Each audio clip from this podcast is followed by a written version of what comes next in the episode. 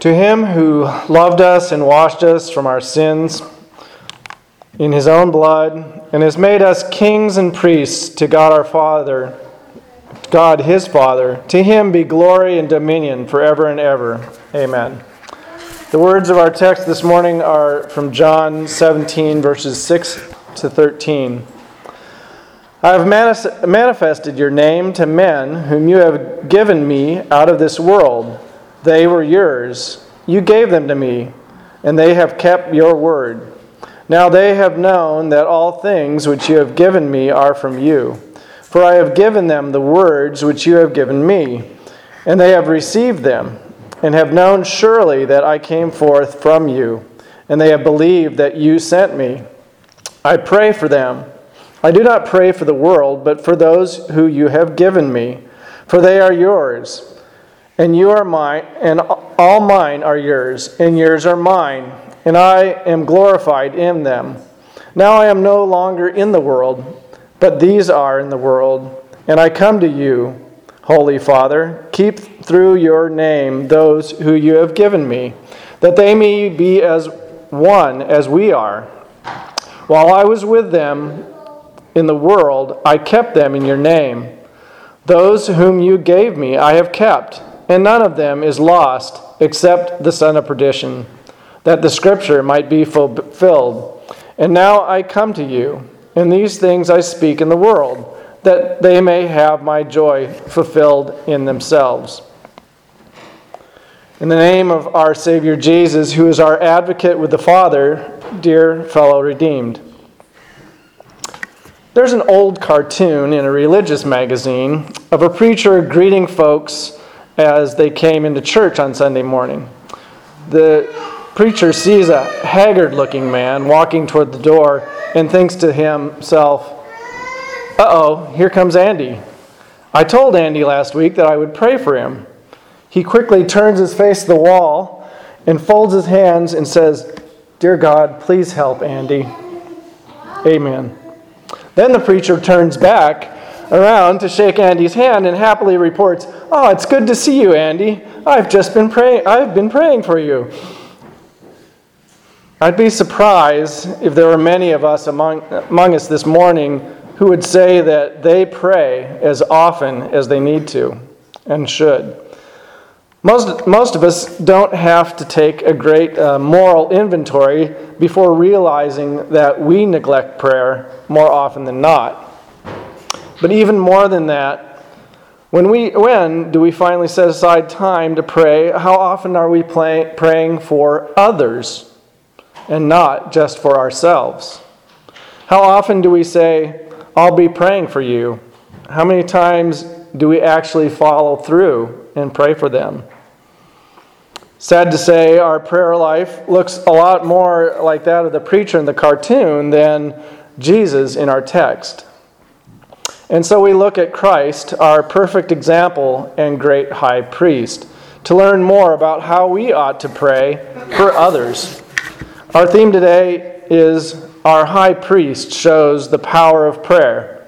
Spoken in his darkest moments, spoken for his dearest friends, and spoken for their desire, direst needs. We pray, Lord, sanctify us by your truth your word is truth. Amen. When we ought to pray for others is probably one thing that we most struggle with. We're very often too busy, too tired. In this fast paced world, we're filled with distractions and struggles. We too often find ourselves praying out of desperation. If I'm having a hard day, if I'm sick, sad, I'm worried. Lord, help me. This is not inherently a bad thing. We should come to the Lord and pray for His grace to help ourselves. James 4 2 says, You lust and do not have, you murder and covet and do not obtain, you fight and war, yet you do not have because you do not ask. But between the work and the projects, the rest and the recreation, the meals, the commutes, the emails, the phone calls. It's hard to find time to ask the Lord for the help I need? When will I ever find the time to pray for others? In our text, we find when Jesus, we, in our text, we see Jesus found time to pray for others. It's probably not when you'd expect. In fact, from a human perspective, it seems like probably the worst time imaginable. Our text in John 17 is part of Jesus' high priestly prayer, spoken in the Garden of Gethsemane just hours before he would be arrested, mocked, beaten, and put to death. Just prior to our text, Jesus does pray for himself, recorded in verses 1 through 5, that the Son might be glorified in the hour of man's, mankind's redemption. Then he turns his petitions to those whom the Father had given him. We read from verse 9 I pray for them. I do not pray for the world, but for those who you have given me, for they are yours and all mine are yours, and yours are mine, and I am glorified in them. Now I am no longer in the world, but these are in the world, and I come to you.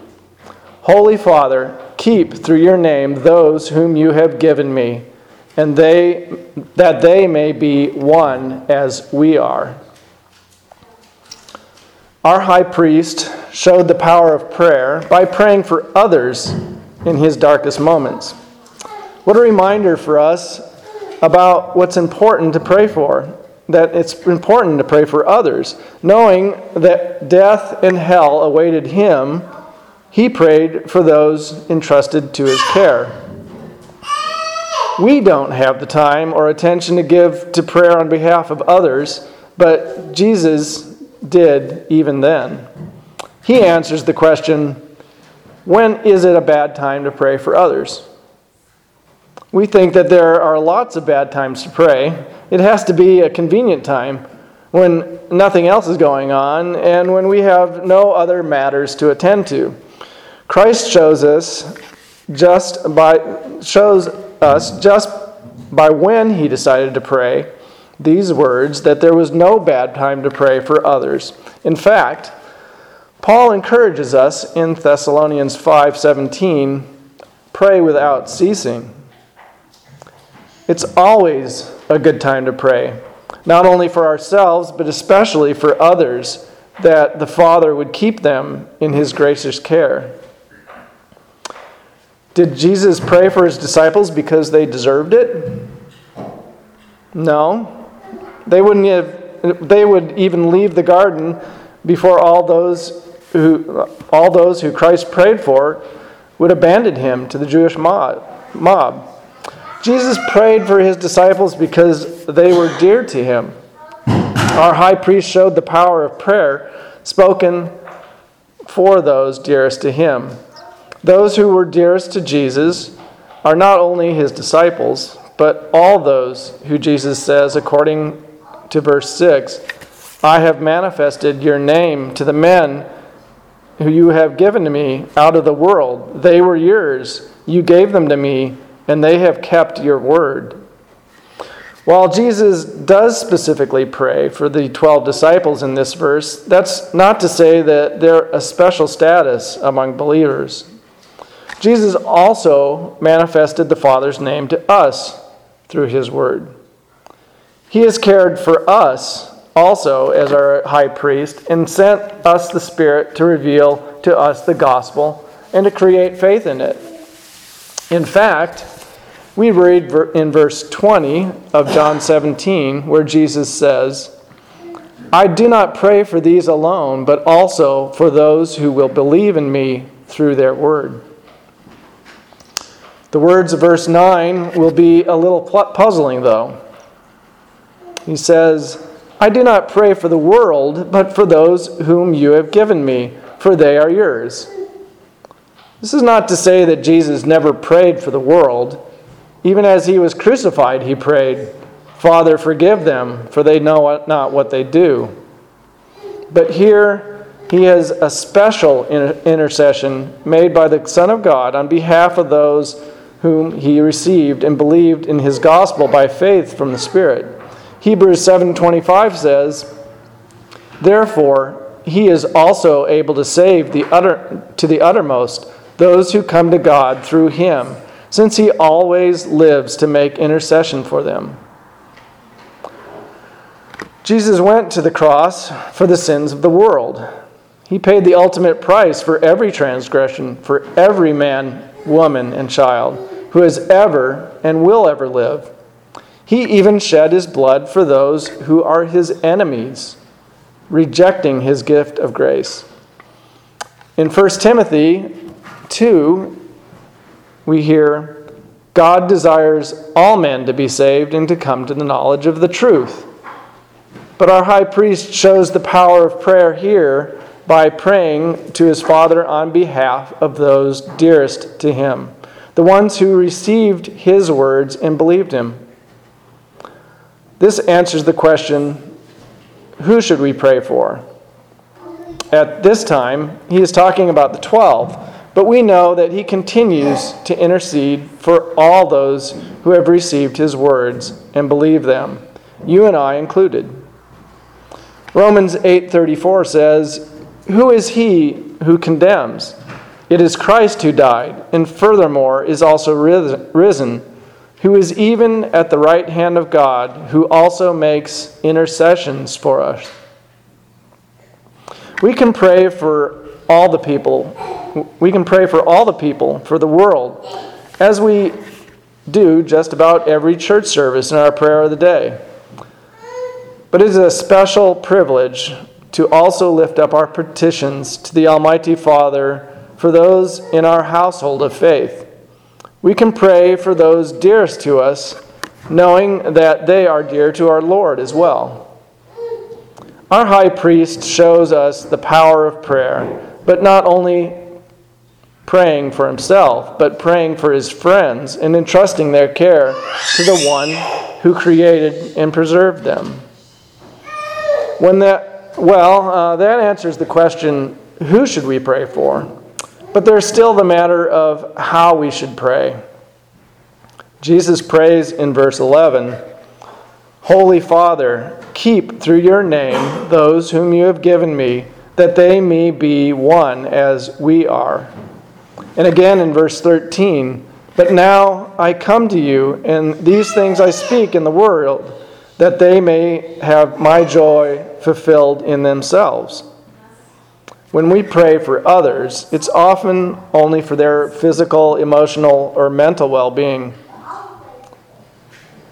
And these are great things to pray for, but are they the most important thing? I imagine that some of you have served as sponsors and have godchildren. Do you remember that the, the pastor exhorted you to do before the child was baptized? It would have been something like this After this child has been baptized, you should at all times remember them in your prayers, put them in mind of their baptism, and lend your counsel and aid that they may be brought up in the true knowledge and fear of God. When was the last time you, pay, you prayed for your godchildren? When was the last time you prayed that they might remember and be comforted by their baptism? When was the last time that you prayed that others too, who are dear to you, might remember their baptism when with water and word their sins were forever cleansed? These are excellent, God pleasing things to be take to our Father in prayer. Jesus, our high priest, showed us the power of prayer in directing his requests to his disciples' direst needs. We also have this privilege of praying that the Lord might keep those that we love in the promise and comfort of Christ's redeeming work. We, like Jesus, can pray that the Father might keep those who he has in his eternal who are his in the eternal truth of his word, which reveals to us God's uh, our God's perfect, holy love for all those who call, are, call upon his name. We can pray that the Spirit may work powerfully through that word to keep the saving cross of Christ at the center of their lives. And then we can re- rejoice in the knowledge that as they seek the kingdom of God, all other needful things will be added to them. We can take heart knowing that the house built on the foundation of Jesus' blood and righteousness will never be moved by the storms of this life. and when we can look forward to when we shall see these prayers, see these prayers for spiritual help and preservation for others are answered, and they stand with us at the judgment along, uh, among all the redeemed of God. The perception that prayers offered on behalf of others seems to be at an all time low. Telling someone that you'll pray for them is often taken as an insult. Offering thoughts and prayers is seen as an empty, meaningless gesture that only serves to excuse us from offering any real help. But by God's grace and guidance, we know that that's not true. Prayer is the most powerful tool to help others at our disposal. For as we read in our epistle reading today, the prayer of a righteous man avails much having been declared righteous through Jesus' blood, then we can look to his example and utilize prayer not only for ourselves, but especially for the sake of others. because our high priest shows the power of prayer, he shows that we can and should pray for them at all times, just as he prayed in his darkest moments. He shows that we can and should pray for those who are dear to us, especially those who belong to the Lord by faith, just as he prayed for those dearest to him. And he shows the most important thing we can pray for is that their highest spiritual needs of grace and forgiveness might be met, just as he prayed for their direst needs. As we look to Christ alone for full remission from all our sins, may the Spirit lead us to look to Him as our sole example on how we ought to pray for others. Prayer is the most powerful tool we have. May the Spirit move us to use this privilege for our neighbor's good to the glory of God the Father. To Him who is able to do exceedingly abundant. Uh, above all that we ask or think, according to the power of, that works in us. To him be glory in the church by Christ Jesus through all ages, world without end. Amen.